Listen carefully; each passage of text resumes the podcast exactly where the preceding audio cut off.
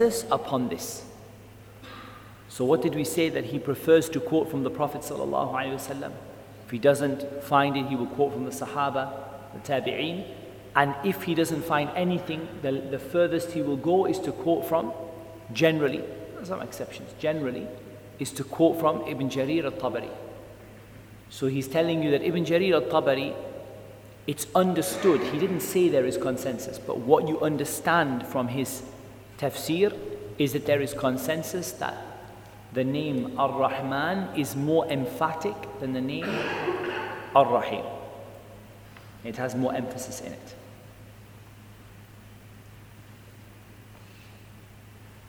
And he said, and in the tafsir of some of the Salaf, some of the early generations, is that which indicates this. As has been pre- previously mentioned from the Athar, from the narration uh, from Isa alayhi salam that he said, Ar-Rahman is Rahman al-Dunya wal-Akhirah. And Ar-Rahim is Rahim al-Akhirah. This is one of the narrations. But what he says when he says an al-Athar here indicates to you that this is not a hadith from the Prophet sallallahu alaihi wasallam. Rather, it's something that some people said. That Isa said, Rahman is the Rahman of the dunya and the akhirah, and Rahim is the Rahim of the Akhirah. And that is one of the opinions uh, regarding that.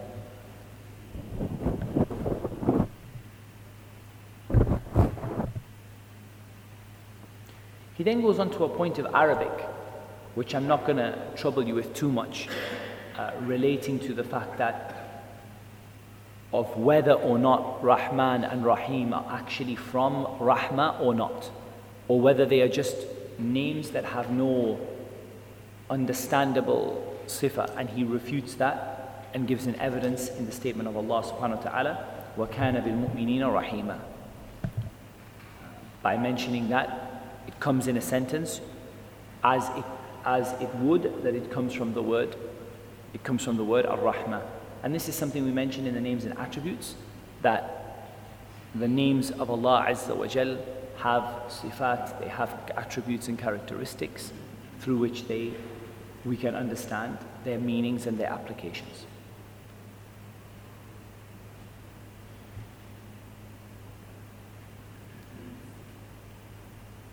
And he mentioned that some of them said that it's a Hebrew word and some of them said some other things. So he mentions them and he replies to them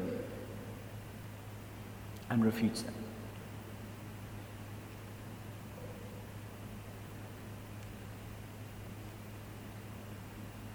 He refutes them quoting Al-Qurtubi, rahimahullah ta'ala, another scholar of tafsir who has an excellent tafsir, tafsir of Al-Qurtubi,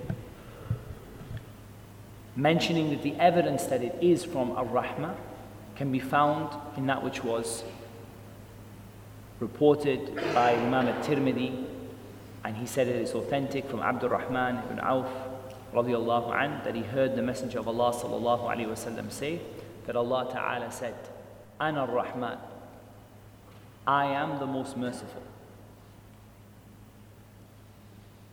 I created Ar-Rahim.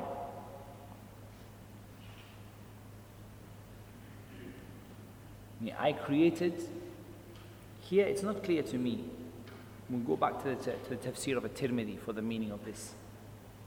Uh, but ar-Rahim generally means the ties of kinship.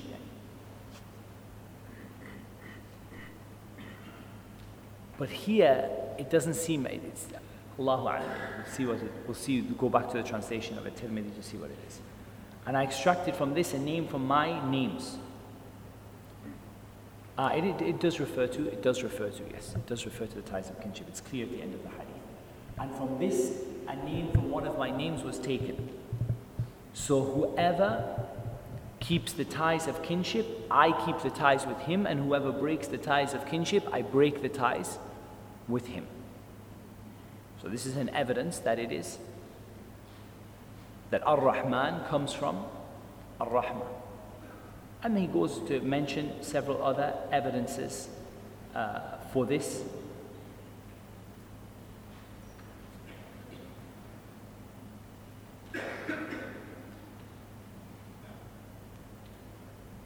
He goes on also to give the evidence or to put forward the opinion that Ar Rahim refers only to the believers. So he said, that Abu Ali al Farisi said, Ar Rahman is a general name for every kind of mercy that Allah is, that is unique to Allah. Ar Rahman is a name for every kind of mercy that is unique to Allah. And Ar Rahim is only from the point of the believers. As Allah said, وَكَانَ بِالْمُؤْمِنِينَ رَحِيمًا He is towards the believers Rahim. However, we said, as we explained in the previous class, that this has a problem. Because in other ayat of the Quran, Allah subhanahu wa ta'ala says that He is to all mankind Rahim. Uh, this is also the, the issue with this. But again, Ibn Kathir is going to narrate this several times.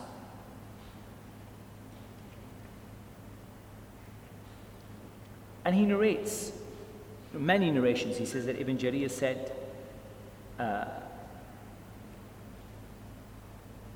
and he makes a change of uh, a narration from one of the early generations that they said, Ar Rahman Ar Rahim. Ar Rahman is for all creation, and Ar Rahim is only for the believers.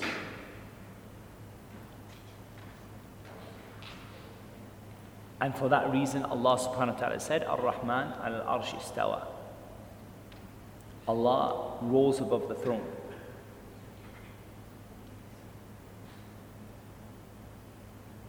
Because this covers all of Allah's creation to which the rahmah is applied. And he said, وَكَانَ بِالْمُؤْمِنِينَ رَحِيمًا because it only applies to the believers.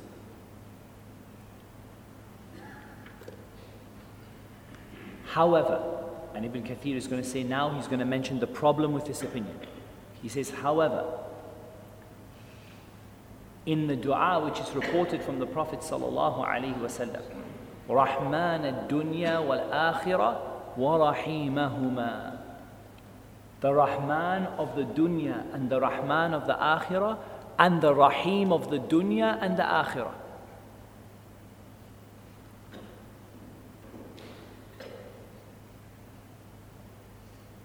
And he mentions some other ayat uh, regarding this.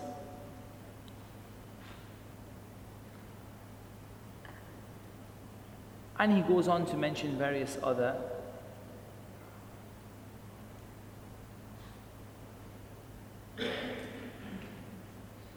uh, points on that topic before he says, or after which he says, As for Ar Rahim, then Allah subhanahu wa ta'ala has used Rahim as a description for others than Him. And Allah subhanahu wa ta'ala has never used Rahman nor is it permissible to name somebody Rahman. However, Allah has used Rahim for others. He's used Rahim for others besides Him. As Allah subhanahu wa ta'ala said, لَقَدْ جَاءَكُمْ رَسُولٌ مِّنْ أَنفُسِكُمْ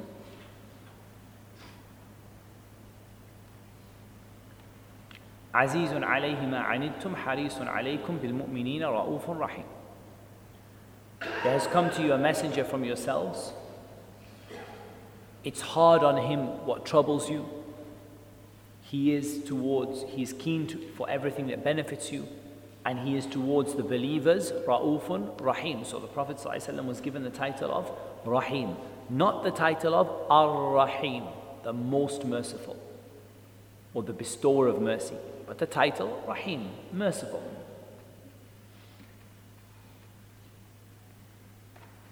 Likewise, he mentions that mankind is also being given the title Sami' and Basir.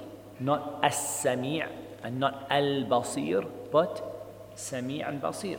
Like Allah said, فَجَعَلْنَاهُ سَمِيعًا بَصِيرًا He said, and the conclusion therefore is that some of the names of Allah from some of the names of Allah are those which others can be named with. And from some of them are those which others cannot be named with. like Allah and Ar-Rahman and Al-Khaliq and Al-Razzaq and others. So for this reason, Allah subhanahu wa ta'ala began by saying Ar-Rahman because it is more specific to Him than Ar-Rahim.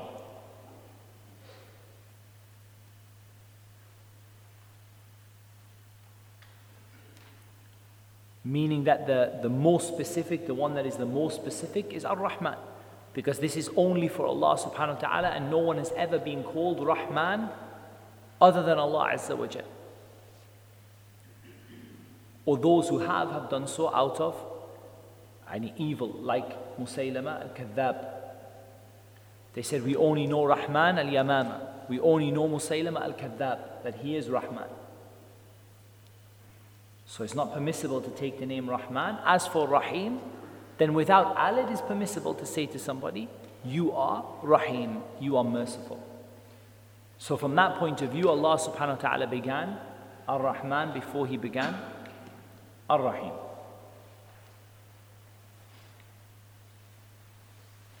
Then He said, So if it is said, since Ar Rahman is more emphatic than Ar Rahim, then why mention Ar Rahim at all? And it is narrated from Ata al Khurasani, the meaning of which is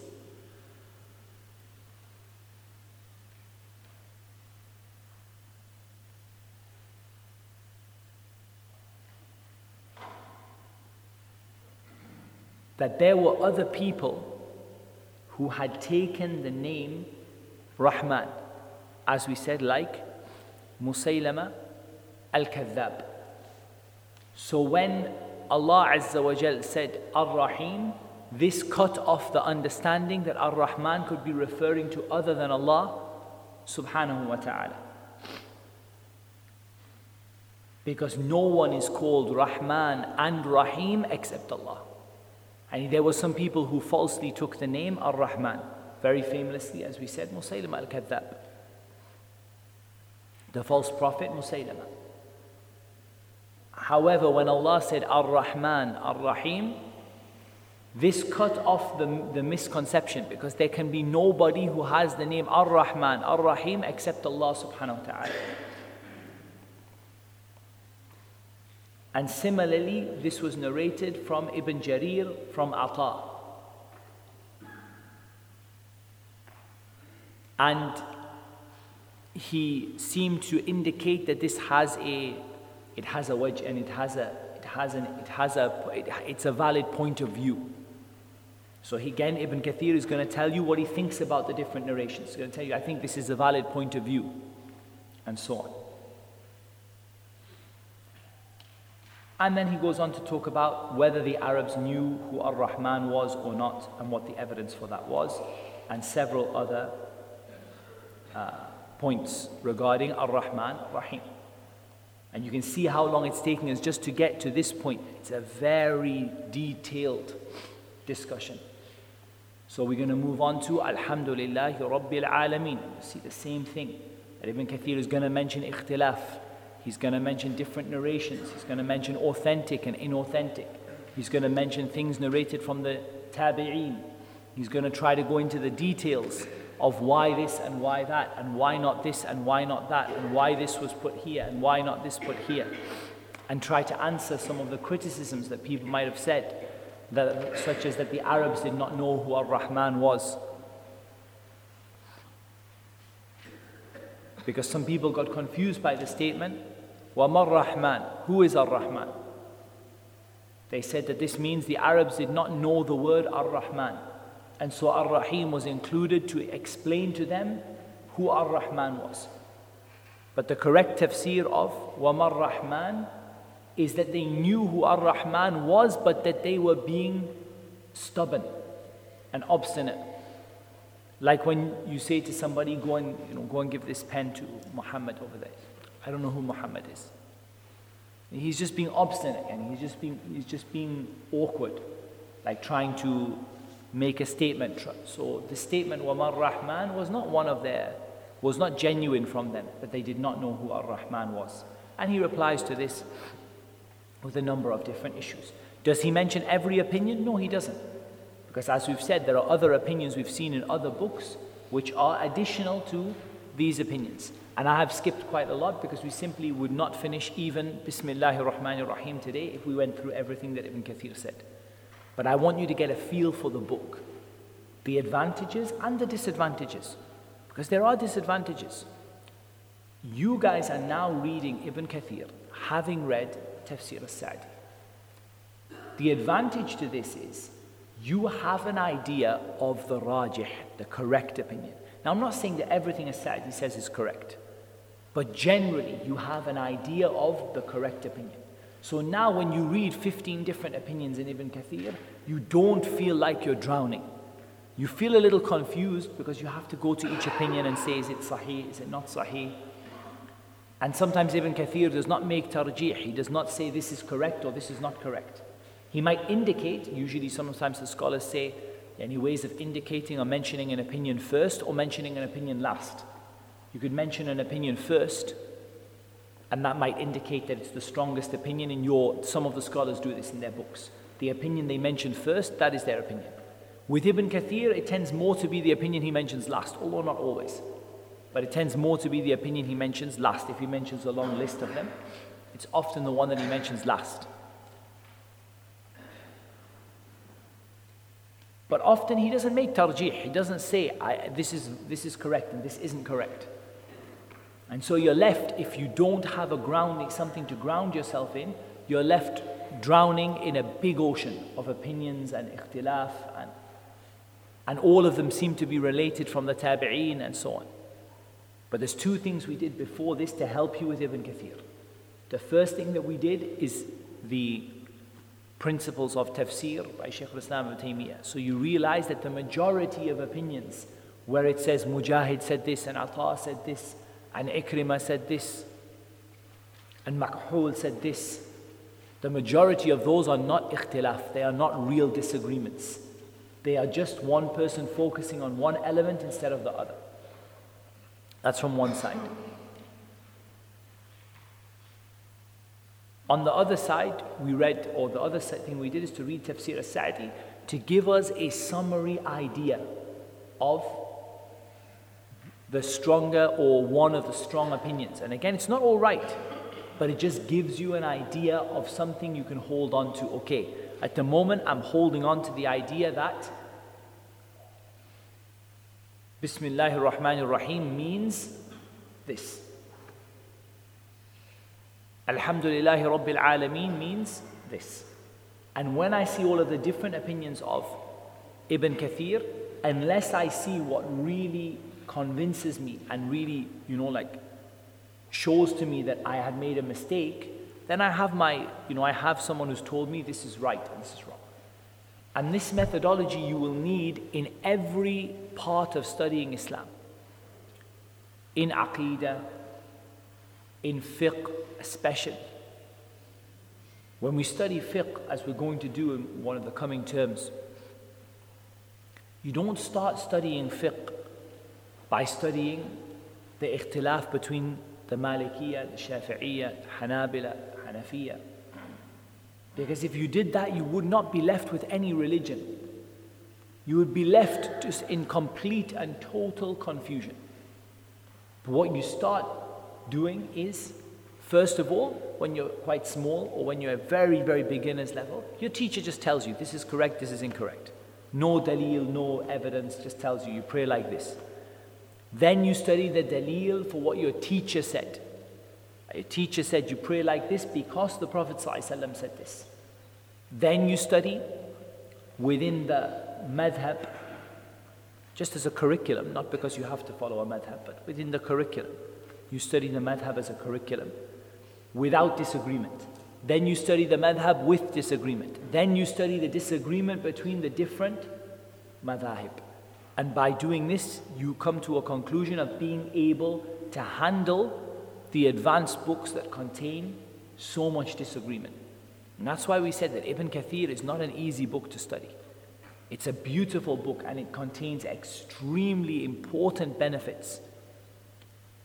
But it's a book that requires you to be a real talib ilm, a real student of knowledge to be able to approach it and understand it and go through it. Because it contains complex arguments, it contains multiple different areas of disagreement, it contains narrations which can be authentic or inauthentic. And so you don't want to end up, you know, drowning in all of those opinions. So you start by understanding that most of those opinions are not actually contradictory. And then you move on to understanding one well known scholar's opinion regarding these ayat that is well, well thought of, well studied, you know, praised by the scholars. And then from there, you go into these differences. And Ibn Kathir is not even that detailed in differences of opinion. Ibn Kathir, I would consider it to be a medium level book in terms of differences of opinion. There are books that are much, much more complicated even than Ibn Kathir. Ibn Kathir does not go into a great deal of detail in many things. The scholars considered his tafsir to be quite summarized, even though he might take 10 or 15 pages to go through Bismillahir Rahmanir Rahim. They considered it to be quite summarized. So you build your tolerance to this and you deal with it slowly. And from this is an important lesson, and it's one of the most important lessons of today that you can't jump into books left, right, and center. And wherever you feel like it, let me just pick up a book from the shelf and read it. You need to have taken things very slowly in small and easy stages. But since Ibn Kathir is such a famous book and since it is well translated, then it makes sense for us to, talk, to just dip our toes into it over the next couple of weeks.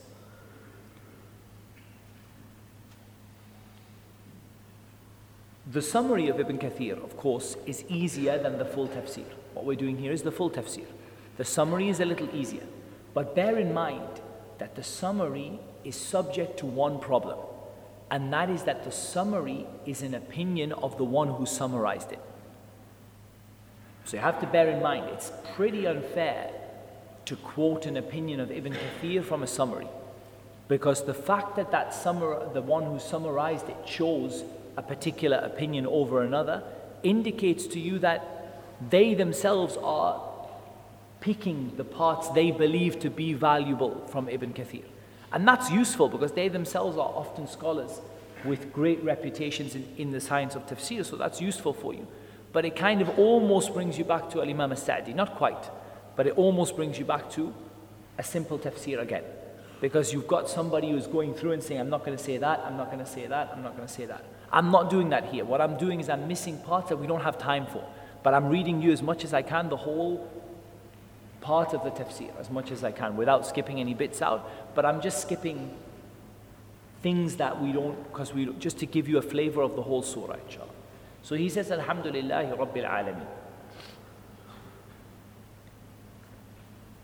He said, all of the seven qurra. So he's going to talk about the qira'at now. This is something you find in Ibn Kathir. He's going to talk to you about the qira'at. All of the seven qurra put a dhamma on the dal in Alhamdu Lillah. Are there only seven qurra? What did we say about that? We said there are more than seven. Does that indicate that there might be some that didn't? Let's see what Ibn Kathir says. He said, all of the seven put a dhamma on the dal in Alhamdulillah, meaning that it is mubtada and khabar. And it is a subject and a predicate. Now that might sound, if you've studied Arabic, that will make sense. If you haven't, probably even in English, that will not make sense. But if you've studied English grammar, meaning a subject and a predicate. Alhamdulillah. All praises for Allah. And it is narrated from Sufyan ibn Uyayna and another, Ru'bah ibn al-Ajjaj, that they said, Alhamda lillah. Alhamda lillah. based on the fact that there is a verb missing from the beginning. So if you say Alhamdulillah, there is no verb missing from the beginning. It's all praise is for Allah. It's just a simple sentence with a subject predicate. It's, it's a subject predicate, simple, non verbal sentence. No issues at all. If you say Alhamdulillah, now you have to explain why you put a fatha there.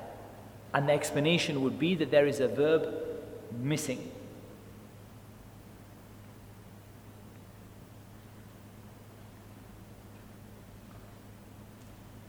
And he goes into another uh, qira'ah. And if there's a verb missing, perhaps it would be something like, I give all praise to Allah, or I say that all praise is for Allah, or I affirm, I bear witness that all praise is for Allah, something like that. And there is another uh, qira'ah which he mentions and then he says about this qira'ah,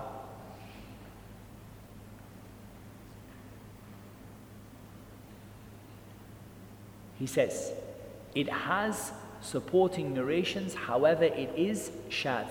And this, this qira'ah that I haven't mentioned to you, he says to you, that this third one that he mentions, it is shadh. What did we say shadh is? It's not compliant with the normal rules of Arabic grammar or it doesn't match the Mus'haf of Uthman and so on. It doesn't fulfill the conditions of a qira'ah to be authentic, so it is shadh. And it's narrated from Al Hasan ibn Zayd ibn Ali that he read Alhamdi Lillah.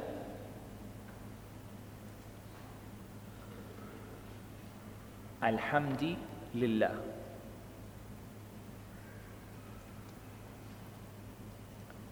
Alhamdulillah. The third one was Alhamdu Lillahu, I believe. The third one was, or something similar to that.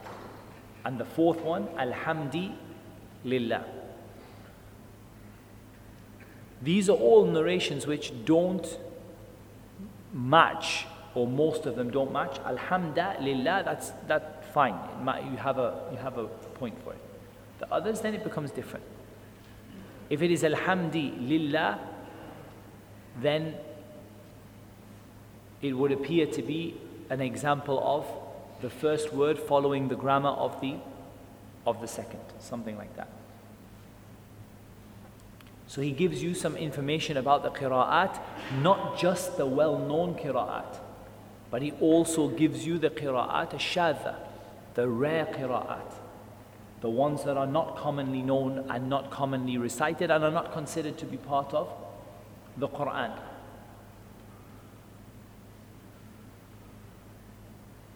He said, and Abu Ja'far ibn Jarir rahimahullah said that the meaning of Alhamdulillah is a shukr lillahi khalisan duna sa'ira ma yu'badu min dunih.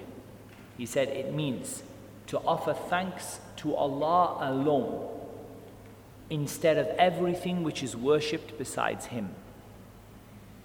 It is to offer thanks to Allah alone instead of everything that is worshipped besides Him. And everything which He has created, and instead of everything which He has created. Because of the blessings which He has given to his servants from the blessings that cannot be counted by a number, cannot be represented by a number.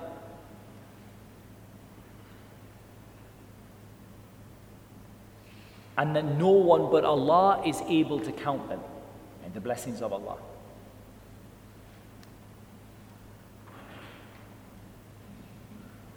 In making tools available for his obedience and allowing the limbs of those people who are required to follow Islam to perform his obligations and that which he has provided for them in their dunya of provision and he has nourished them with the pleasures of life despite the fact that they did not deserve those pleasures to be given to them. Along with what he informed them of, i.e., revealed to the prophets and the messengers, and that which he called them to, from the causes which will lead them to eternal life in paradise with a blessing or with blessings that will never end. So to our Lord is praise for all of that in the beginning and the end.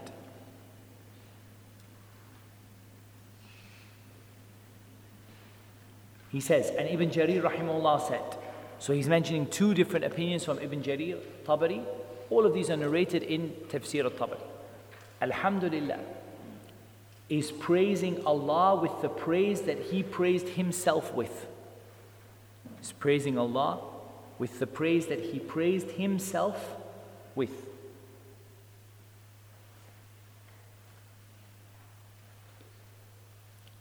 And through that which Allah commanded His servants to praise Him with, as though He said, Say Alhamdulillah. As though he is saying to them, say Alhamdulillah. And it has been said that it is a statement that, that the statement of, of a person when they say Alhamdulillah is to praise him with all of his perfect names and his lofty attributes. It is said, Ibn Jarir says, it is said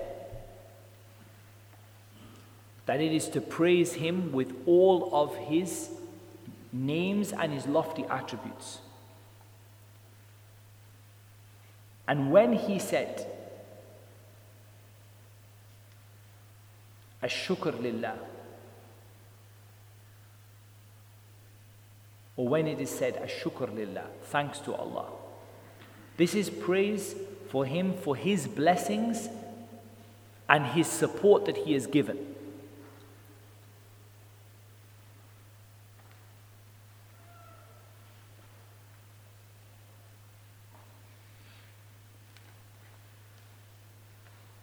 So it's as if he is saying,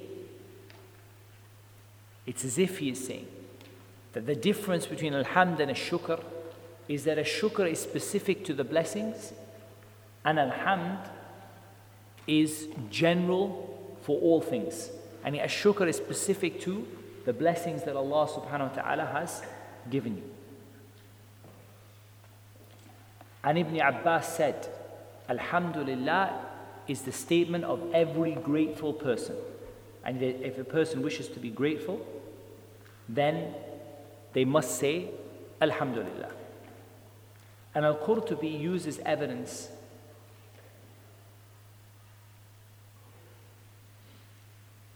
for the correctness of somebody saying Alhamdulillah, uses as a correctness of somebody saying Alhamdulillah in gratitude. And Alhamdulillah shukra. And Alhamdulillah out of out of gratitude. However, that which Ibn Jarir said, and he now Ibn Kathir he is making, and he naqd, he's going to make a criticism of what Ibn Jarir said. It has some question in it, fihi nadar. It has some, some doubt in it. because it is clear, it has become famous from many of the scholars of the later generations that Alhamd, it is to praise Allah by His attributes, those which are which only uh, are only relating to Him, and those which have an effect on others. And as for gratitude, gratitude is only in response to something that you are given. And hamd is with the heart and with the tongue and with the limbs. So here he goes on to is alhamd the same as a shukr? And he comes and he says, when Ibn Jarir indicated that it's okay to say Alhamdulillahi shukra, meaning that the meaning of Alhamd is a shukr, he said this has some issue in it.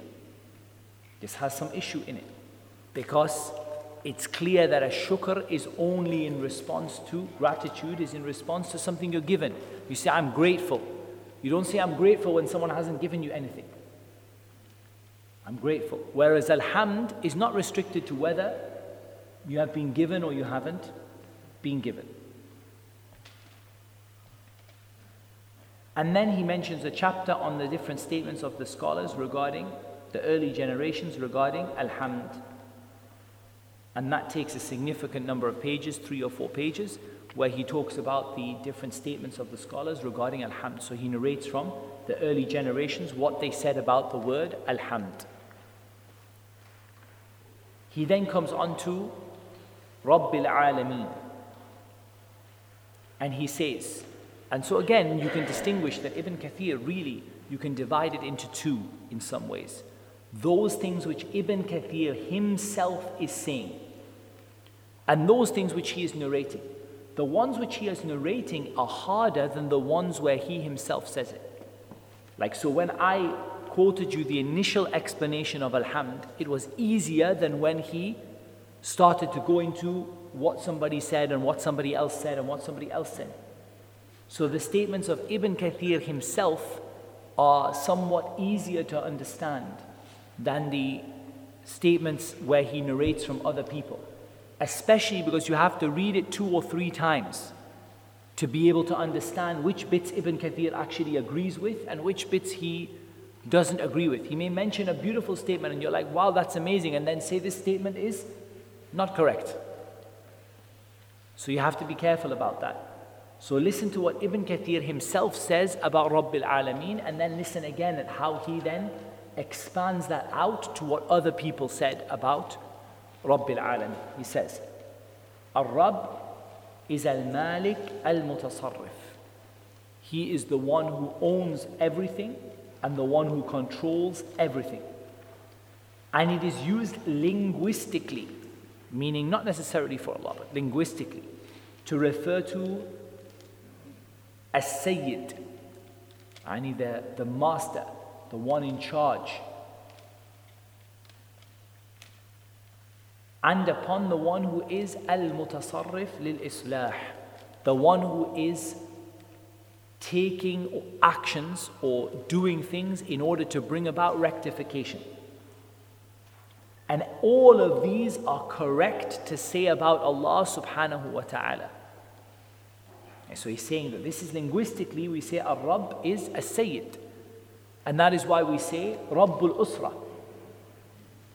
Until this day, you call the person who is head of the family Rabb al-Usra because it's permissible to use the word Rabb for someone if it is attached to something else, like Lord of the manor, Lord of the house, Lord of the family, but it's not permissible to say to somebody Lord. So until now, we still say that the person in charge of the family, the head of the household, is Rabbul Usra. And what do we mean by that? We mean Sayyid al Usra. That he is the master or the one in charge of the household. He is Sayyid al Usra. And he said, using this as a Sayyid for Allah is valid because Allah is a Sayyid. And therefore, the meaning of Rabb, meaning Sayyid in, the, in linguistically, is valid for Allah. So this is giving you a methodology regarding the names of Allah. So the name which comes to mind when you say Ar-Rabb is Al-Malik Al-Mutasarrif, the one who is the owner and the one who has the authority to do what they want. And that applies to Allah. Linguistically, we also say that Ar-Rabb is a Sayyid, the master or the, the one in charge. And that is valid to say for Allah because a Sayyid is a valid thing to say about Allah subhanahu wa ta'ala that Allah is the master, the one in control. And the one who goes about what they do, who does what they do in order to bring about rectification. And that is true for Allah subhanahu wa ta'ala. Because Allah Azza wa Jal, all of His actions have a wisdom in them which will bring about good. And that is why we say to about Allah subhanahu wa ta'ala, وَالشَّرُّ لَيْسَ إِلَيْكَ Evil is not attributed to you. Because even though Allah creates evil, every single evil that He creates is for a purpose. of achieving some good. Even if that good is simply to know the difference between truth and falsehood. But every single thing that Allah does is intended to bring about a good or a piece, something which is just or something which is true and valid.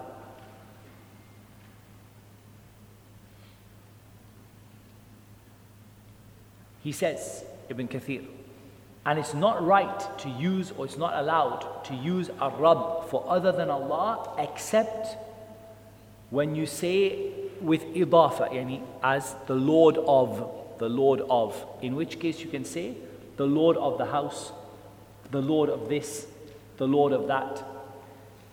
But as for saying the Lord or Lord, this is only said for Allah Azza wa Jal. And it is said that Ar-Rabb is Ismullah al-A'zam. And this is another opinion. It is said that Ar-Rabb is the greatest name of Allah. As for Al-Alameen, it is the plural of Alam, plural of Alam, which means world. And it refers to everything which exists except Allah Azza wa Jal.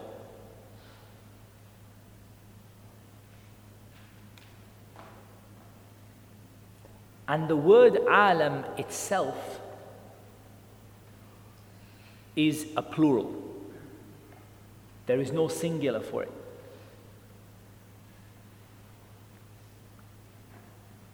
And he says the different worlds, he talks about the different worlds of all the different categories of creation, like the world of the heavens and the world of the sea and the land.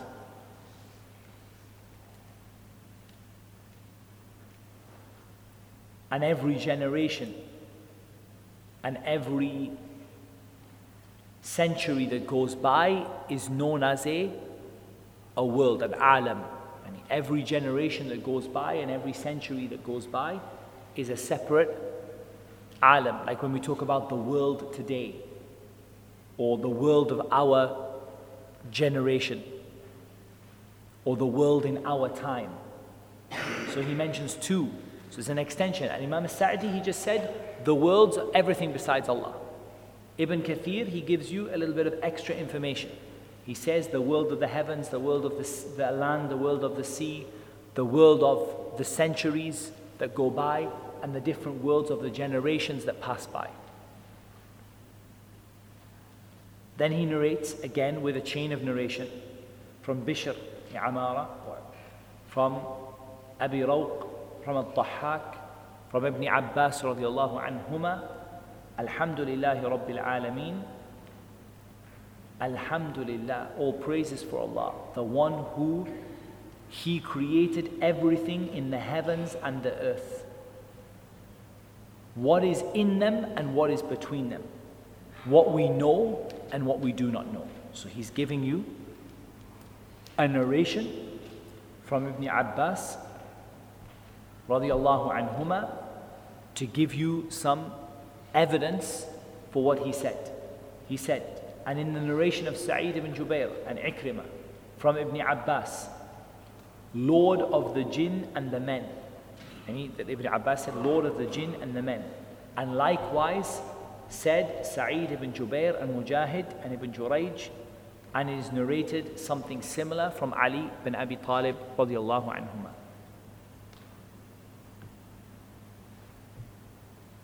And Ibn Abi Hatim said, with a chain that is not reliable. Again, Ibn Kathir is going to give you the, the ins and outs of the chain, of what is valid and what isn't valid. So he's going to say, Ibn Abi Hatim said, but with a chain that should not be relied upon. And then he goes on to talk about uh, they are al-alameen are al jinn and uh, al ins.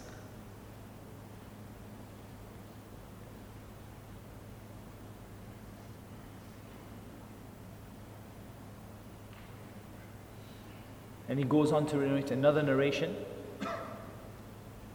from Al Farra and from Abu Ubaid, two scholars of tafsir, that the alam refers to those things which understand, meaning mankind and the jinn, the angels and the devils. And you don't say for the animals, alam. And it seems like Ibn Kathir does not support this narration. Because the one that he explained is everything in the heavens and the earth besides Allah. But he's now quoting other opinions, and you can feel that he doesn't support this narration. He started it by saying this is narrated by a chain that is not reliable. And he mentioned some of the people who said this. So you get the feeling that it's not, and the first one that he mentioned here was the, the one that, because he mentioned it from his own speech, he didn't bring a quote. And then he brought the quote of Ibn Abbas to support it. Then later on, he mentions other opinions, and you feel like the ones in the middle, and he doesn't give as much weight to them. And that is the opinion that Al Alameen refers to the jinn and the angels and mankind, and not to the animals. But you feel that Ibn Kathir feels more generally than that because he says himself in his own speech, it refers to everything besides Allah subhanahu wa ta'ala.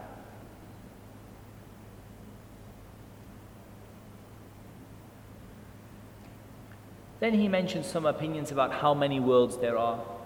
That supposedly there are 13 worlds or 14 worlds, or meaning the worlds of different, I mean, whether it's the sea and the land and so on. But again, these narrations are like he says, this is a statement which is gharib. After he mentions the number of alam, and there's 14 or 13, he says, وَهَذَا كَلَامٌ غَرِيبٌ this is a strange statement. يحتاج مثله إلى دليل صحيح. You cannot say this without an authentic dalil. So he will mention opinions from some of the scholars of tafsir that are extremely weak. And then in conclusion, he will say, This is a strange statement. And you cannot say something like this without having a dalil. You cannot say there are 13 worlds without having a dalil, an evidence that, they, that this exists.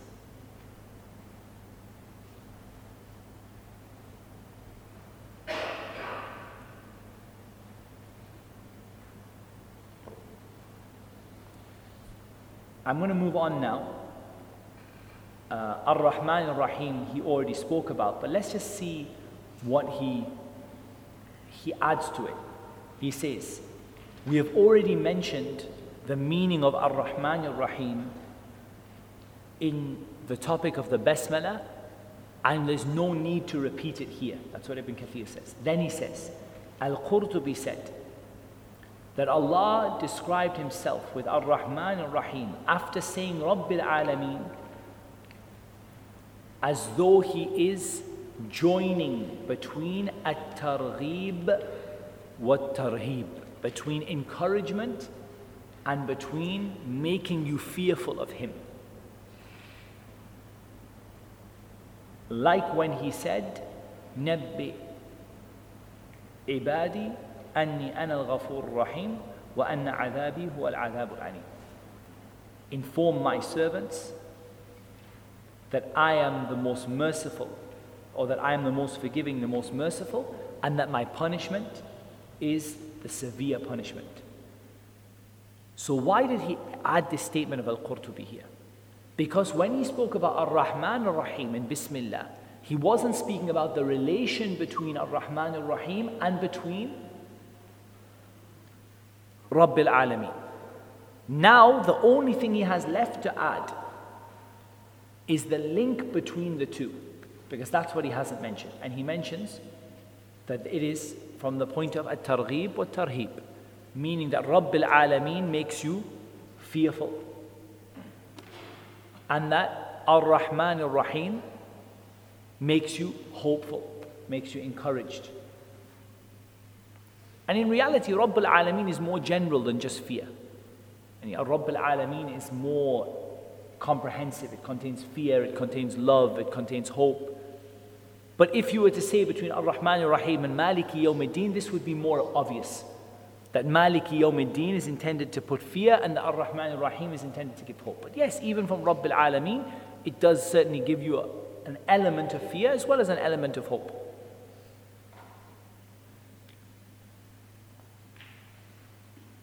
He said that Al-Qurtubi said, Ar-Rabb contains fear and he makes you scared and Ar-Rahman Ar-Rahim contains encouragement. And in Sahih Muslim from Abu Hurairah, Messenger of Allah sallallahu alaihi wasallam said, if the believer knew what Allah had prepared of punishment, nobody would ever hope of entering Jannah. And if the kafir knew what Allah had of mercy, he, nobody would ever have despaired of his mercy. And the hadith is in Sahih Muslim. So he mentions this opinion. Then he goes on to say, Maliki Yawmiddin. Some of the reciters said Malik and others said Malik. And both are Sahih, Mutawatir in the seven Qira'at. So he's going to say to you that Malik and Malik are both very famous among the seven Qira'at. Bear in mind, as a point of benefit, that the benefit that the seven qira'at themselves have variations in them. So it's not the case that, for example, Hafs and Asim is always read the same way. Sometimes there is more than one way of reading Hafs and Asim depending on the student who narrates from Hafs. One of the ways, if I'm not mistaken, it's been a while since I did this, but there is a style of hafs, of stopping at every sukoon, after which there is hamz, hamza. So, for example, saying, Rabbus samawati wal ard stopping briefly without taking a breath, Rabbus samawati, Rabbus samawati wal Qart, for example.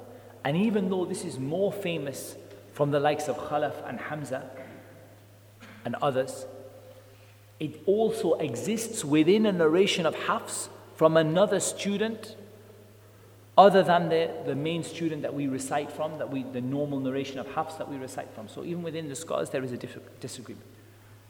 But it is well established within the seven major styles of recitation the recitation of Malik, and the recitation of Malik.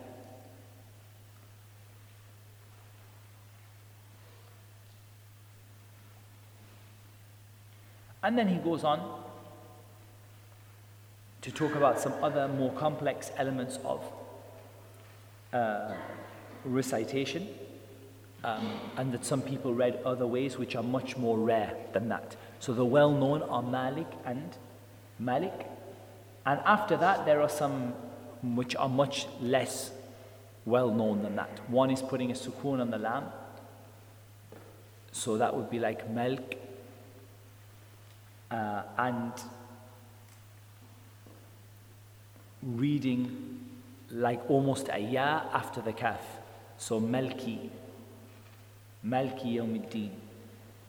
And other ones uh, which he mentions, Malak uh, Yawmiddin and something uh, like Allah, Malaka Yawmiddin.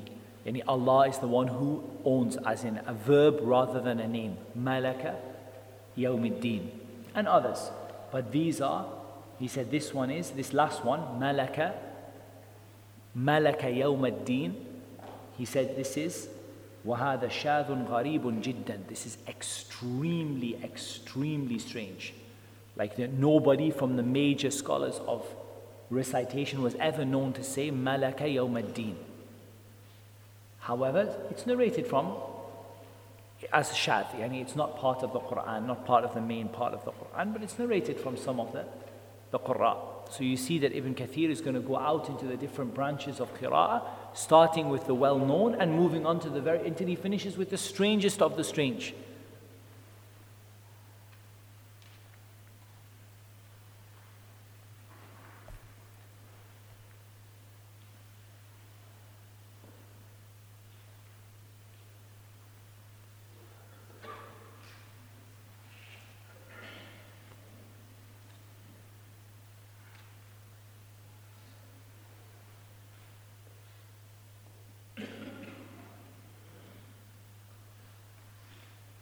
He then mentions, after he's finished with the strange uh, reports,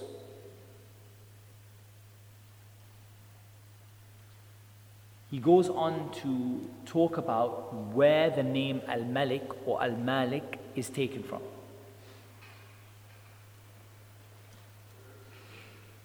And he mentions regarding this two opinions.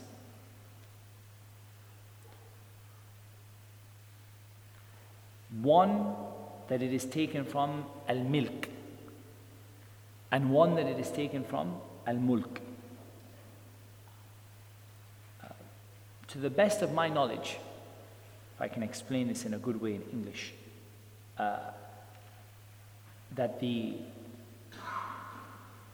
if it is taken from al milk, then it means ownership. And from malaka yamliku milkan. Like the statement of Allah Azza wa Jal, narithu al-ard wa man alayha wa ilayna yurja'u. We will inherit the earth and everything that is in it, and to us you will be returned. And it is also, he says, also taken from al mulk, which is dominion. As Allah Azza said, لِمَنِ الْمُلْكُ الْيَوْمِ لِلَّهِ الْوَاحِدِ الْقَهَّارِ To who does the dominion belong today? And that all of it is within the kingdom of Allah subhanahu wa ta'ala. So one emphasis, and one of them emphasizes ownership, and one of them emphasizes that it is within the kingdom of Allah subhanahu wa ta'ala. Allah has the control and the, and the tasarruf, he can do what he wants with it. And that everything will return back to him. So it's within his kingdom. And one of them emphasizes ownership, that Allah owns it. He says, and specifying al mulk, specifying that Allah is Malik on the Yawm ad-Din, yani the day of reckoning. Does not negate the fact that he is Malik of everything else. And this is something As-Sa'di also mentioned. This is something As-Sa'di also mentioned. That just because he is the Malik of Yawm al-Din does not mean he is not the Malik of every other day. Because, and he gives an evidence, Ibn Kathir, he says, because it has already been mentioned that he is Rabbul Alameen. And if it's mentioned that he is Rabbul Alameen, if it's been mentioned that he is Rabbul Alameen, therefore, it must mean that he is the Malik of every single day, because that is the only way he can be Rabbul Alameen. If he is the owner and he has the command and the dominion on every single day. And therefore, this indicates to us that the statement Maliki Yawmiddin, it does not mean that Allah is not the Malik of every other day, but it is specifying that specific day. Because on that day, nobody will claim ownership of anything, and nobody will speak except with his permission. So, look, Al Milk and Al Mulk, both he's talking about.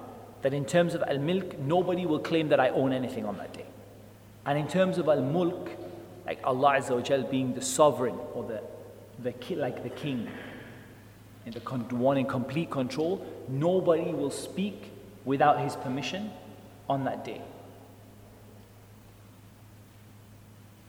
As Allah Azza wa said, لا يتكلمون إلا من أذن له الرحمن وقال صوابا. Nobody will speak except the one who is given permission by Ar-Rahman.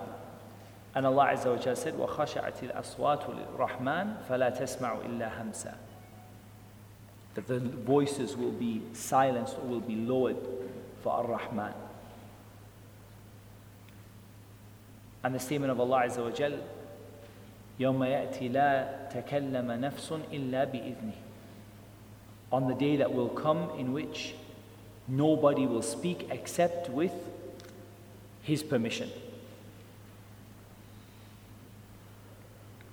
And Al-Dahhak narrated from Ibn Abbas radiallahu anhuma, Maliki yawmiddin, that he said, No one will own anything on that day.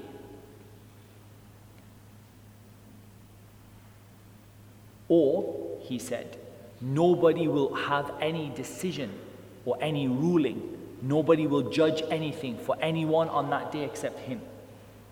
As they used to do in the dunya, as they used to either judge or as they used to own in the dunya. He said, and Yawmuddin, it is the day of accounting for creation. And it is Yawm al-Qiyamah. Allah will judge them, i.e. ad-Din. Allah will judge them by their actions. If they are good, then the, the, the outcome will be good. And if the actions are evil, then the outcome will be evil.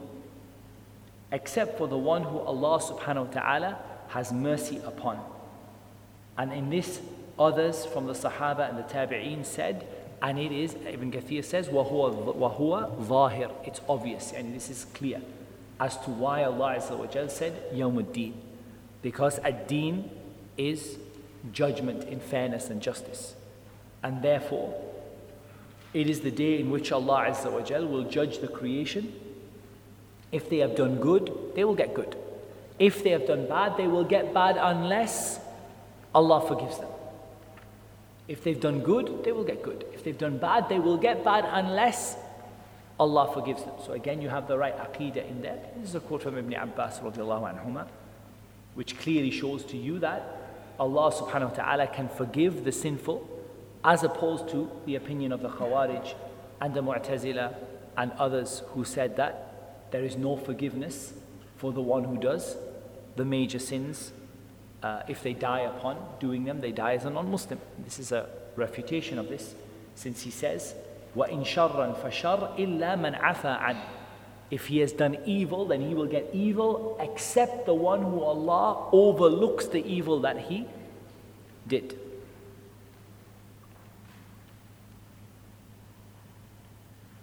And Ibn Jarir narrated from some of them, some of them, and some of the earlier generations that the tafsir of Maliki Yawmiddin is that he is the one who is able to establish Yawmiddin.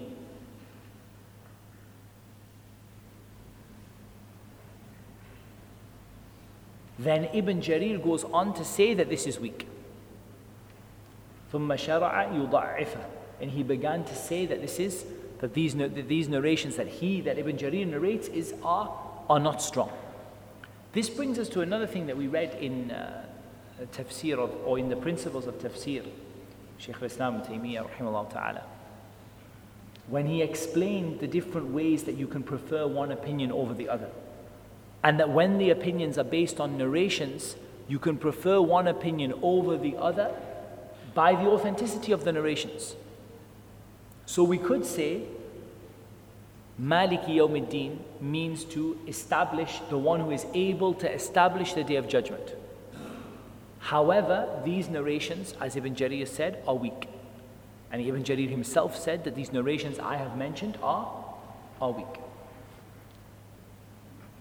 Then Ibn Kathir says, and this will also help you in the principles you read from Ibn Taymiyyah. The apparent, or apparently what, or he's saying, what I can see, apparently, is that there is no contradiction between this statement and the one that came before. So Ibn Kathir is saying, why did Ibn Kathir even mention an opinion that Ibn Jarir said is weak?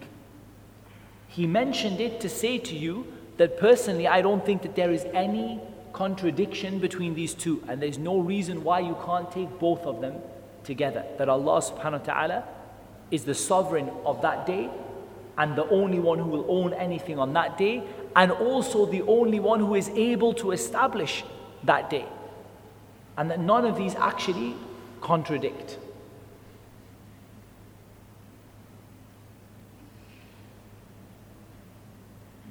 And that everyone who said one of these opinions did not negate the other opinion. And this is important.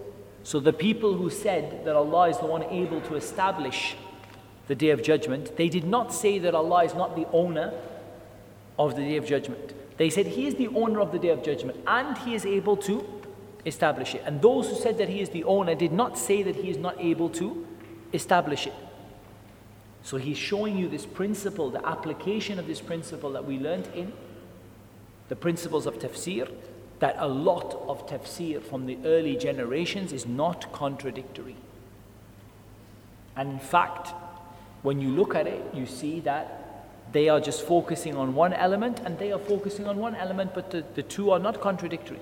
So there is no need to go to Ibn Jarir and say this narration might be weaker than this narration and this one might be more authentic because in the first place there is no contradiction between these two opinions.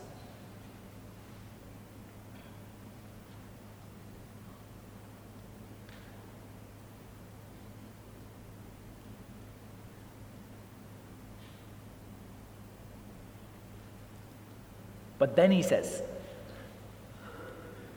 I'll keep going. Then he says, however, the context of the ayah is stronger in evidencing the first opinion than the second.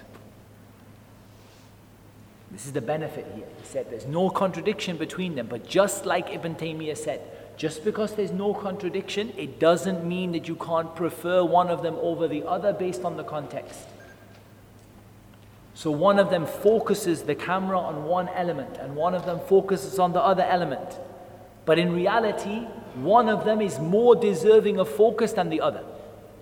Even though both are true and both are valid, but still one of them has more reason to focus on it than the other one. So the context of Surah Al Fatiha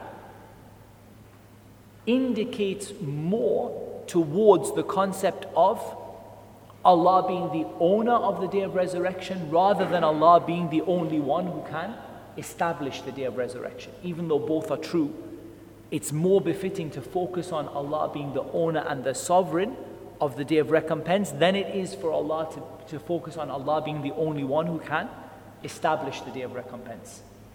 Because if you look at the context, that is what goes with the hope and the fear and the context of the ayat, the Rabb, Rabbul Alameen, and then specifically mentioning Maliki Yawmiddin. And the context helps, also the context is clearer in focusing upon that aspect rather than that aspect. So it's another important point that we have to bear in mind that even though we may say these two opinions are not contradictory, still one of them may be more deserving of focus than the other. And that is something that Shaykh al-Islam ibn Taymiyyah rahimahullah ta'ala also mentioned.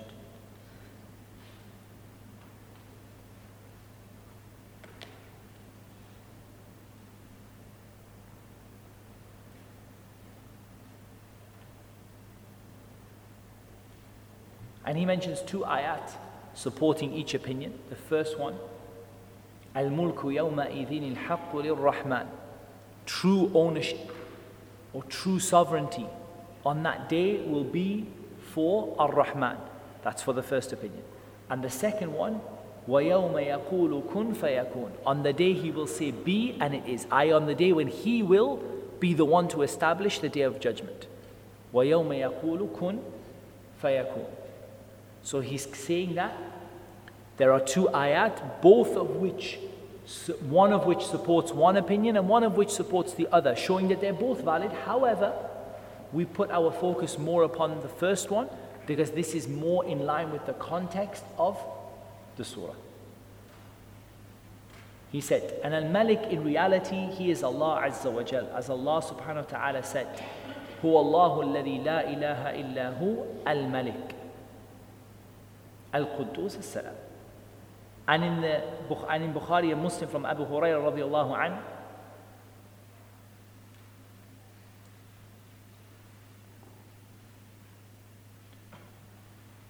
that the worst of names in the sight of Allah is a man who is called Malikul Amlak or similarly Malik al Mulk when there is no Malik except Allah Azza wa Jalla.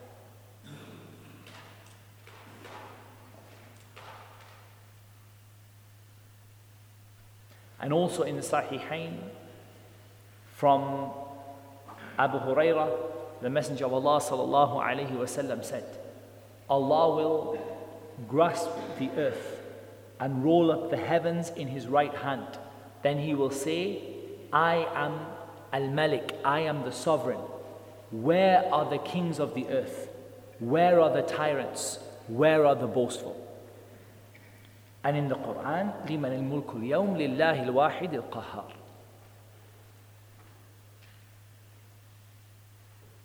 So as for others being called king in the dunya, then this is not that they are the true, they are truly, and the true sovereign who is Allah subhanahu wa ta'ala.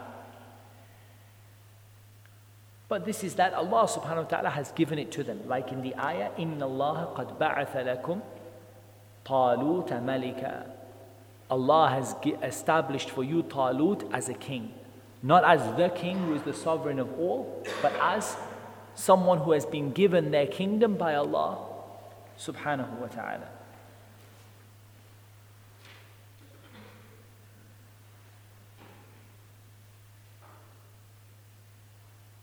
And then he establishes in the Sahihain the use of the word Malik for other than Allah subhanahu wa ta'ala, i.e., that it's not haram for someone to call themselves a king. So he wants to establish that it's not haram for someone to call themselves a king. Rather, Allah Azza wa Jal called people in the Quran kings. And in the Sahihain, uh, the example of the ones who are uh, al-muluk al-usra so the, there are some examples he's giving of the use of the word kings in the Quran and in Sahih Bukhari and Muslim. But he explains that this is not, they are not truly any sovereign, but their sovereignty is given to them by Allah subhanahu wa ta'ala in a limited, in a limited sense. He says, and ad-deen is al-jaza wal-hisab. Ad-deen, it is reward and accounting. As Allah Azza wa Jal said, يَوْمَئِذٍ يُوَفِّيهِمُ اللَّهُ دِينَهُمُ الْحَقِّ On that day, Allah will give them their true recompense. And He said, uh, أَإِنَّا لَمَدِينُونَ That we are the ones who will take them to account, and we are the ones who will reward them. And in the hadith, Al-Kayyis man dana nafsahu wa amila lima ba'd al-maut. That the intelligent person is the one who takes himself to account, yani dana, from deen, takes himself to account and acts upon, uh, and acts, does actions for what will come in the hereafter. And he says, meaning taking himself to account. As Umar radiallahu anhu said, take yourself to account before you are taken to account and weigh your deeds before they are weighed for you.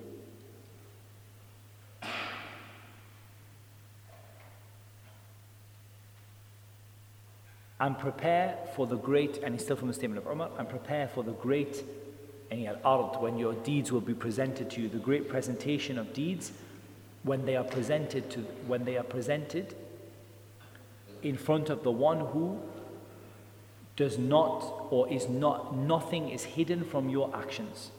يومئذ تعرضون لا تخفى منكم خافية. On the day that you, your deeds will be presented, nothing, not even the smallest thing will be hidden from Allah subhanahu wa ta'ala. Quickly we'll go on to إياك نعبد وإياك نستعين. We said we don't expect like, we'll be able to finish too much because subhanAllah the amount of content is considerable. But we just want to get ideas, we just want to link sort of, okay, I get now how Ibn Kathir works, I understand what he does, I understand the benefits, I understand uh, why he uses certain things, why he brings in certain things. I understand that he's very fond of quoting a hadith, and that's why Ibn Kathir is considered to be a tafsir bil ma'thur. Tafsir by the Quran and the Sunnah. And that's, that's what Ibn Kathir is known for. He's not known for a tafsir bil ra'i, tafsir by his mind, just what he thinks of it, that he writes it down, or tafsir by some other means. And his thing is a tafsir bil ma'thur, tafsir by what is narrated, by narrations. So it's full of narrations telling you what did someone say, what did someone say, what did someone say, who said this, who do I prefer, why do we prefer one over the other. إياك نعبد وإياك نستعين. He said, The seven reciters and the majority read ashadda on iyaka. Any doubling they are iyaka.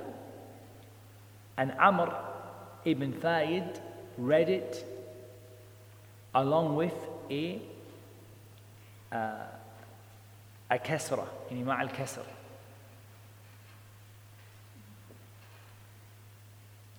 يعني إياك without إياك إياك he said and this recitation is shadha and it's not acceptable and it's not within the main body of the Quran and it is marduda it is rejected because iya is the light of the sun yani iya so when you read Iak, is the light of the sun, and not iyaka, which is you. And some of them read, or some of them read it, ayyaka, ayyaka na'budu, wa ayyaka nasta'in, with a, with, a, with a fatha at the beginning. And some of them read, Hayyaka with a ha instead of a hamza Hayyaka instead of a, a hamza iyaka where the ha indicates the hamza because in certain elements of Arabic it is allowed to replace a hamza with a ha and he gives a line of poetry to prove that. But these are not qira'at which are well known. The well known qira'at, all of them are iyaka. Iyaka with a hamza and a shadda on the ya. However, there are some rejected ones. There are some rejected ones including iyak and likewise there are some ones that are rare without being rejected. I mean, they're just considered to be rare um, and not part of the main body of the, you know, they, are considered to be shadh. They are not part of the main body of the Quran, uh, including hayyaka, hayyaka na'budu wa hayyaka nasta'in.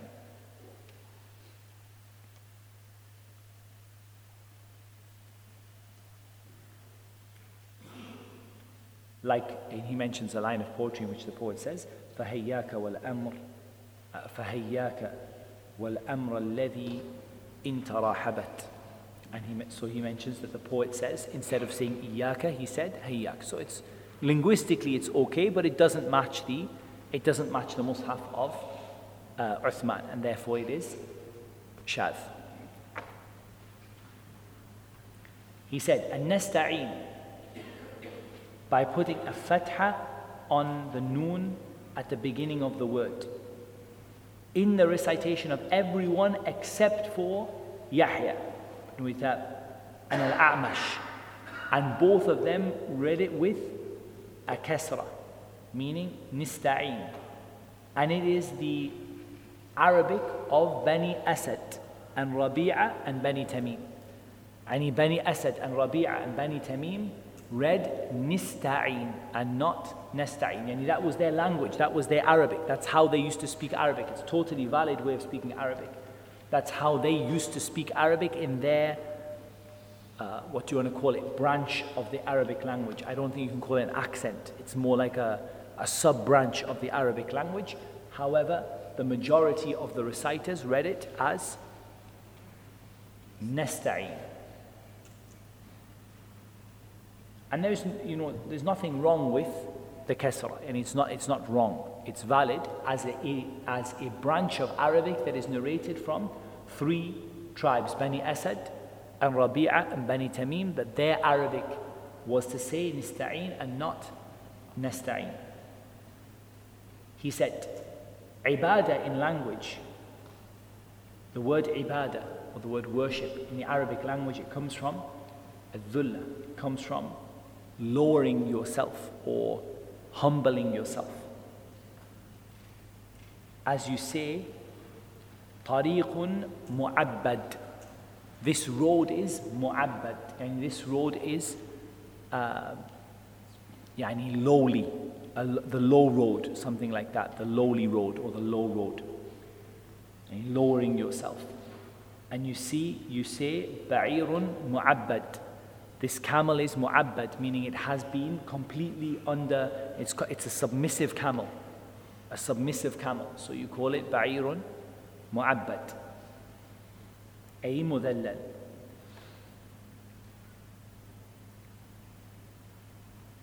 And in the Sharia, it is an expression for everything which gathers together the perfection of love and submissiveness and fear. And every action which indicates love, submissiveness, and fear is an act of worship. He said, and iyaka the object of the sentence, because iyaka here is the object of the sentence, comes, is put before for two reasons. And it is put before and it's repeated for two reasons. So he gives two reasons why Iyaka, first of all, why does Iyaka come first? First of all, why does Iyaka come first? And why is Iyaka repeated? Why is it not Na'buduka wa nasta'inuk? And why is it not Iyaka na'budu wa nasta'in? Why say Iyaka na'bud wa Iyaka nasta'in? Why repeat those two? He says, because of the importance of them and because of the importance of it only being for Allah and because of al-hasr because it's only for Allah meaning لا نعبد إلا إياك we only worship you. وَلَا نَتَوَكَّلُ إِلَّا عَلَيْكَ And we only put our trust in you. And this is the perfection of obedience to Allah. And everything in the religion returns to these two meanings, إِيَّاكَ نَعْبُدُ وَإِيَّاكَ نَسْتَعِينُ And this is as some of the early generations said, Al-Fatiha is the secret of the Qur'an. Yani Al-Fatiha is the sir here, maybe not the secret, sir here, it almost means like the whole of the Quran, like it, it's the word sir, it means secret, but here, sir al Quran, like the like the, the kind of the key, the summary, like everything that the Quran contains, the, the, the sort of the, if you were to summarize down the Quran to like a meaning, say this is like the, the, the secret meaning, the meaning that is all the way through the Quran, the essence of the Quran. Then the essence of the Quran is Surah Al Fatiha. And the essence of Surah Al Fatiha is Iyaka na'budu wa Iyaka nasta'in. And the, the secret of the Quran is Surah Al Fatiha. And the secret of Surah Al Fatiha is إِيَّاكَ نَعْبُدُ وَإِيَّاكَ نَسْتَعِينُ. In other words, everything which is summarized by the whole Quran can be summarized in إِيَّاكَ نَعْبُدُ وَإِيَّاكَ نَسْتَعِينُ. The whole of the Quran can be summarized in this. The first statement is al-bara min al-shirk, is to declare yourself to be free of making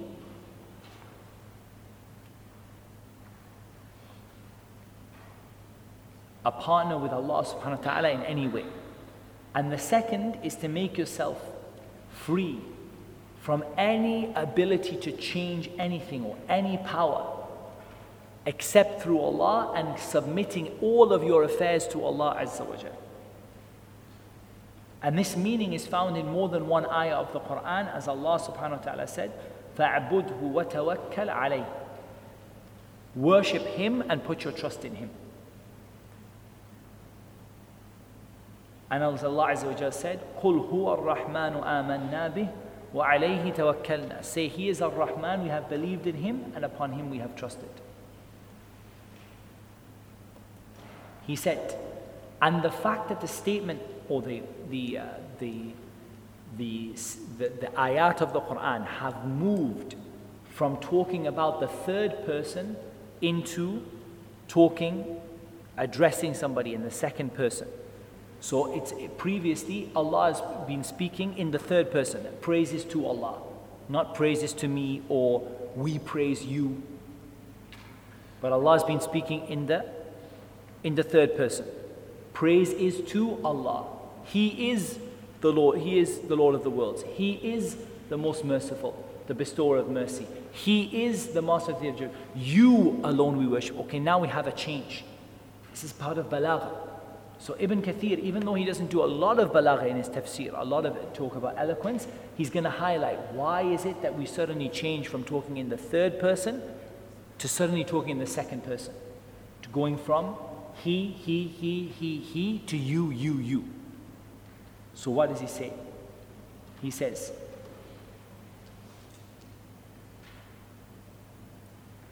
This is very appropriate because when you have praised Allah subhanahu wa ta'ala, it is though you have become nearer to Him. And it is though you are present in front of Him. So the praise of Allah has got you nearer to Him to the point where you can then say directly to Him, Iyaka na'budu wa iyaka nasta'in. And it is as though, He's giving, He's not saying this happy, He says as though, as though you have they come nearer and nearer until you are present in front of Him, and then you say to Him, إِيَّاكَ wa وَإِيَّاكَ nastain," Like a kind of tawassul. And for this reason, He said, إِيَّاكَ wa وَإِيَّاكَ nastain." And in this, there's an evidence that the beginning of Surah Al Fatiha is informing about Allah and praising Himself.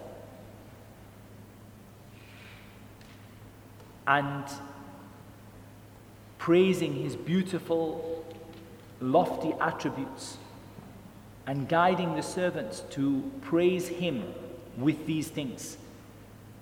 And for this reason, it is not valid, or the prayer of the person who does not say this is not valid while he is able to do it, as it is found in the Sahihain from Ubadah ibn al-Samit that the Prophet ﷺ said, there is no prayer, لا صلاة لمن لم يقرأ بفاتحة الكتاب. There is no prayer for the one who does not say فاتحة الكتاب.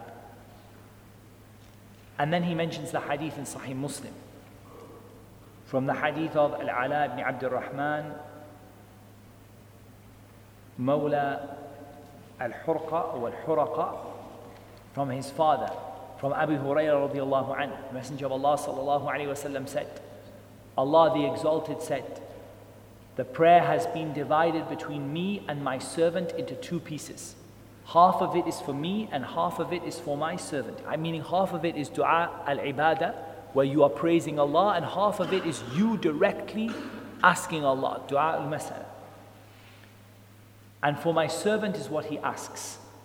When my servant says, Alhamdulillahi Rabbil Alameen, Allah says, My servant has praised me. And when my servant says, Ar Rahman Ar Rahim, Allah says, my servant has athna, yani athna alayhi is very close to praise, but uh, it's a little bit different. Maybe uh, the first one you would say, my, my servant has said hamd, yani has said alhamd. And in the second one, my servant has praised me. When he says Maliki Yawmiddin, Allah says, my servant has glorified me. Then when he says, إِيَّاكَ wa وَإِيَّاكَ نَسْتَعِينَ Allah says, this is between me and between my servant. Meaning, إِيَّاكَ نَعْبُدُ This is for Allah subhanahu wa ta'ala. And إِيَّاكَ نَسْتَعِينَ This is asking Allah for help. So you are, like, this is between me and my servant. And my servant will have what he asks for. Meaning, you will have that help from Allah. And when he says, Ihdina الصراط المستقيم صراط الذين al عليهم غير alayhim, عليهم al maghdubi Allah says, This is for my servant, and my servant will have what he is, what he has asked for. And al-Dahhak narrated from Ibn Abbas, radiallahu anhuma, about the words إِيَّاكَ نَعْبُدُ the meaning is إِيَّاكَ نُوَحِّدُ It is you that we turn to in Tawheed. This is narrated from Ibn Abbas radiallahu anhuma. And again, this is a refutation of those people who say that Tawheed was unknown to anyone, the word or the concept of Tawheed was unknown to anyone until any the recent times, and this is a new thing that you people have invented. Ibn Abbas said about Iyaka na'bud, Iyaka nuwahid. You alone we have Tawheed of. You alone we have Tawheed of, and you alone we fear, and you alone. We hope in our Lord, nobody else but you. You alone. We have tawheed of, we don't have tawheed of anyone else. You alone we, we declare to be one. And you alone we fear. And you alone we hope in our Lord, nobody else. And إِيَّاكَ نَسْتَعِينُ your help we seek to obey you and to do everything that we or, to, or, or in every single thing. And two things about Iyaka nasta'in. You alone, we obey, or we, sorry, we ask your help to obey you, and we ask your help in everything, in everything else. And Qatada said, so he's begun the narrations, Qatada said, so the first one from Al-Dahhak from Ibn Abbas. Qatada said, إِيَّاكَ نَعْبُدُ وَإِيَّاكَ نَسْتَعِينَ Allah commands you to make ibadah for Him alone and to seek his help in doing all things, all of your things. And the reason Iyaka na'bud is mentioned before Iyaka nasta'in is because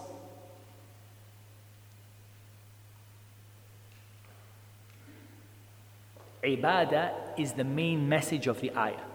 Worshipping Him alone is the main message. It's maqsuda, it's the main message of the ayah. And Iyaka nasta'in is the means by which you can worship Him. So this is a different opinion to the one that Imam Sa'di mentioned here. Although it's not contradictory, is that إِيَّاكَ نَعْبُدْ is the primary message of the ayah, and إِيَّاكَ نَسْتَعِينَ is the means by which you can achieve إِيَّاكَ نَعْبُدْ and you can achieve worshipping Allah by seeking help from Him alone.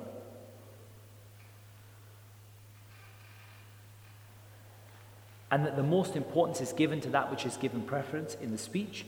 Um, and so Allah begins with the most important and then the next important. So إياك نعبد and إياك نستعين and this is similar to what Imam al-Sa'di mentioned.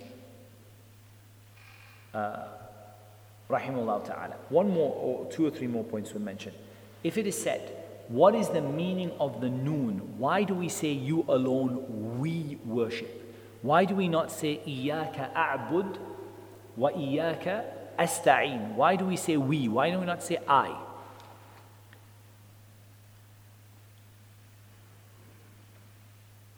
Then even if it is plural, because even if it's plural, the one who is saying it is just one person. And if it is for any ta'zim, any like if it's like because there are there are different reasons why you would say we. You might say we because you're more than one person. Okay, like uh, you and me, iyyaka na'bud. But you're just one person saying this, so you're not more than one. So why do you use we?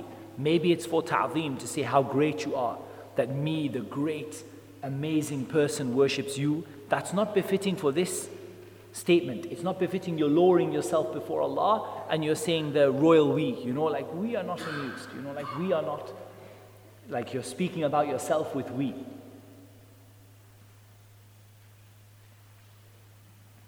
He said, This has been answered. That the meaning of this is to say that all of your servants who truly worship you, of which I am one of them, we alone we worship you, and we alone we ask for. We ask you. Uh, you alone we worship, and you alone we, uh, you alone we ask for, for help. So he's saying it's as though you're saying that all of your true servants, all of your true worshippers, this is what they do. And I am one of those true worshippers. Especially if you're praying in jama'ah or you are the imam, because here you are speaking that the people here gathered together to pray, all of us are worshipping you and all of us are asking for your help. So it's as though you are begging Allah by the fact that there is more than one of you who is doing this. It's not just me. Maybe I'm, you know, a sinful person and so on. It's not just me asking you this, but also the whole of your servants are asking you that they worship you alone and they're asking for your help. So it's as though you're telling about yourself and about your brother believers that they worship Allah with the worship that is that they were created for this purpose, uh, and that brings about all, or that all good comes about uh, through it.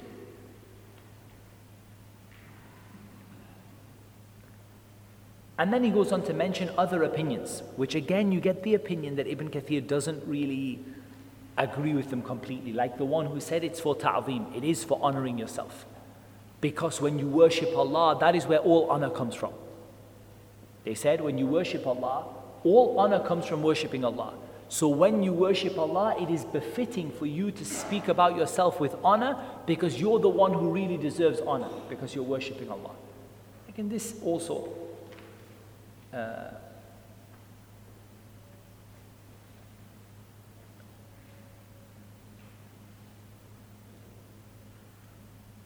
has, it has its, its problems with it. And Ibn Kathir goes on himself to mention some of those.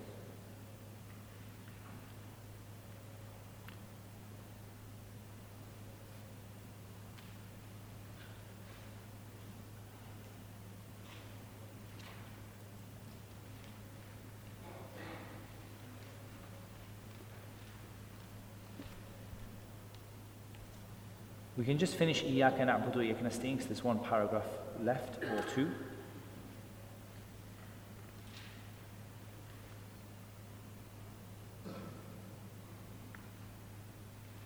He mentions, Ibn Kathir, he goes on to mention the virtue of being a worshipper of Allah because Iyaka na'bud makes you abd, and he makes you abid, a worshipper, and someone who is an abd, a servant of Allah subhanahu wa ta'ala, in the true sense of the word.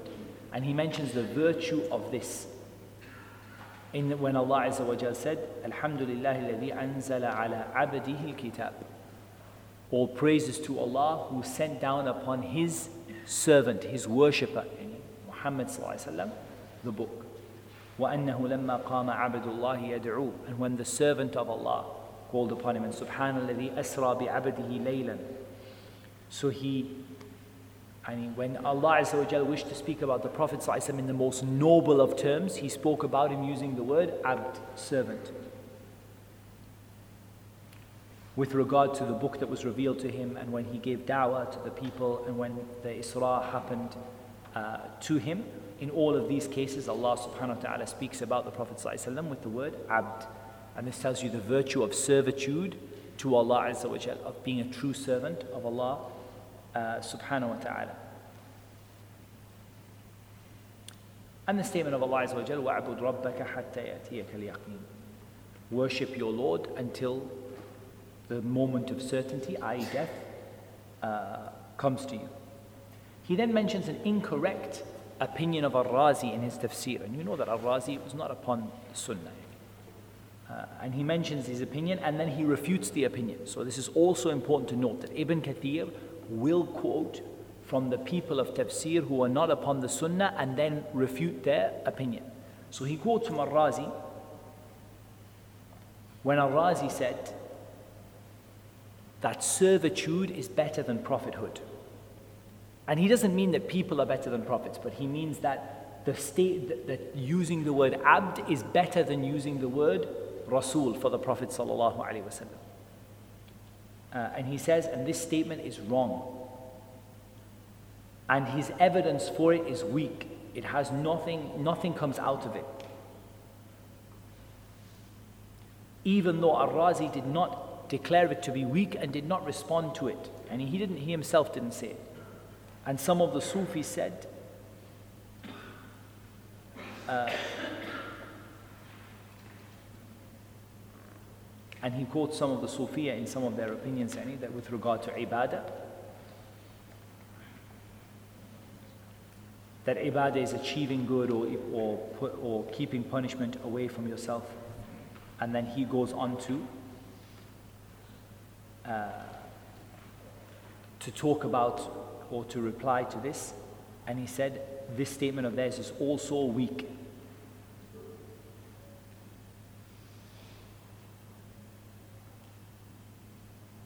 And he said that, they, that we worship Allah subhanahu wa ta'ala because of his perfect attributes.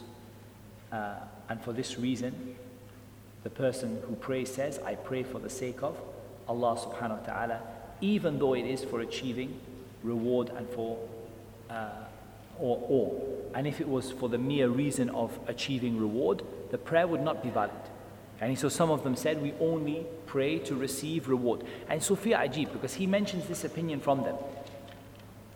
And on the other side, from them are those who say, we, we don't pray, we don't care about reward. We only pray for the sake, we do everything for the sake of the love of Allah. So this is wrong and that is wrong. And there are two extremes that are both wrong. One is when you say we only pray for the love of Allah and we don't care about, we don't hope for His reward and we don't fear His punishment.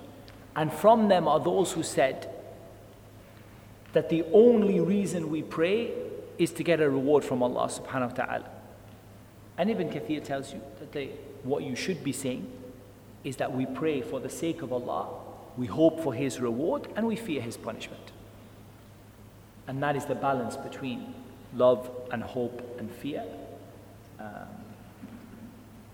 and so on. And he said, Others responded to them and said that the fact that worship is for Allah does not mean that we don't hope for reward and we don't wish to be kept away from His punishment.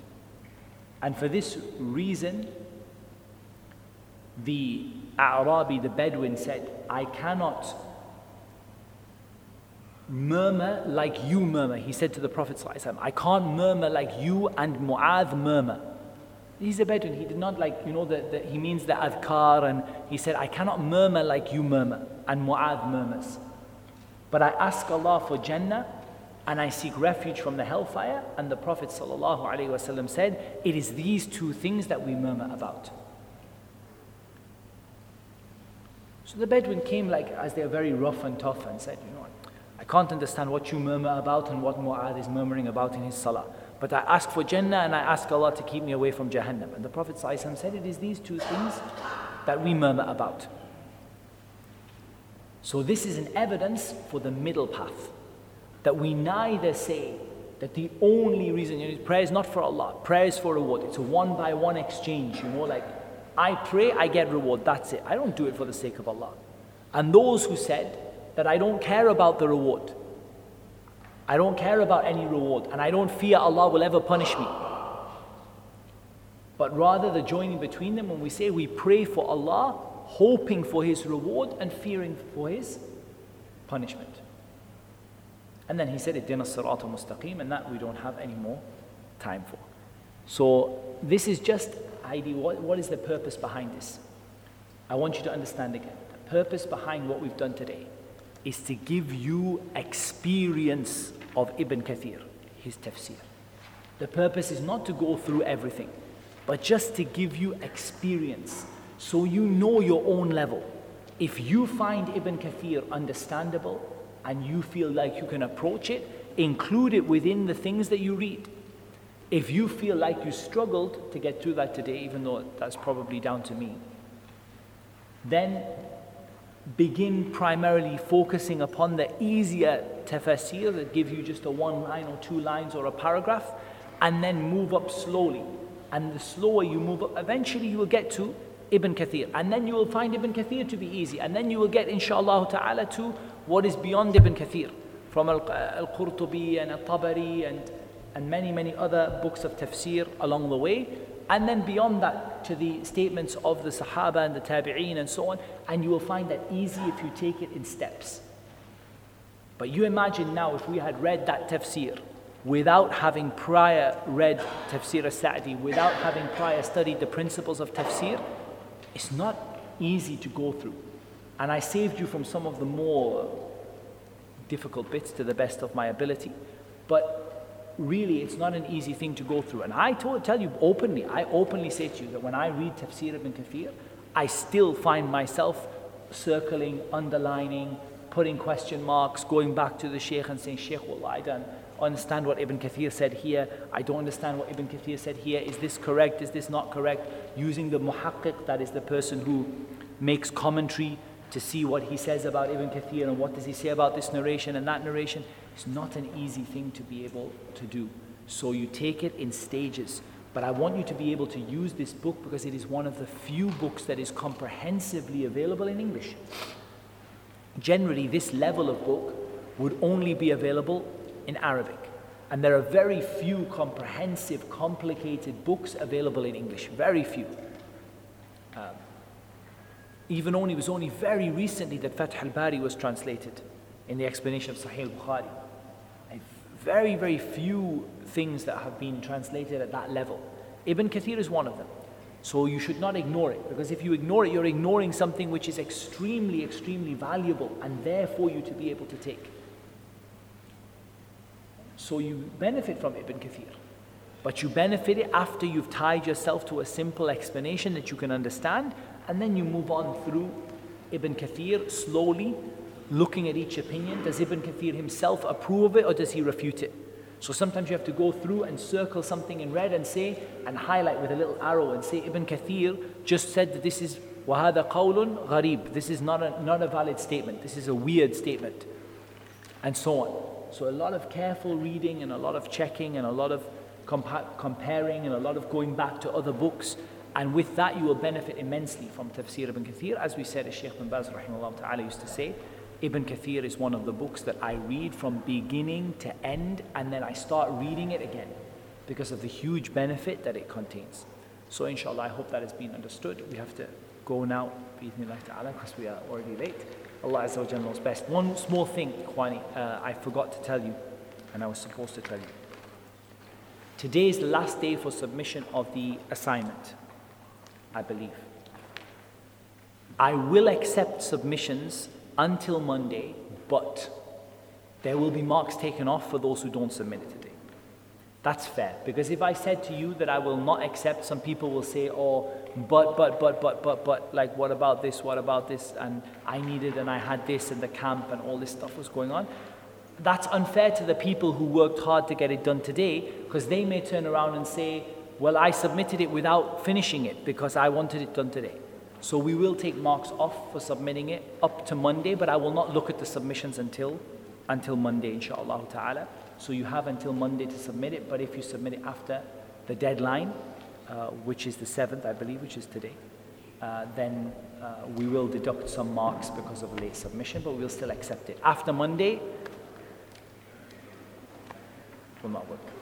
Allah Azza wa knows best. Salatu salam ala Muhammad.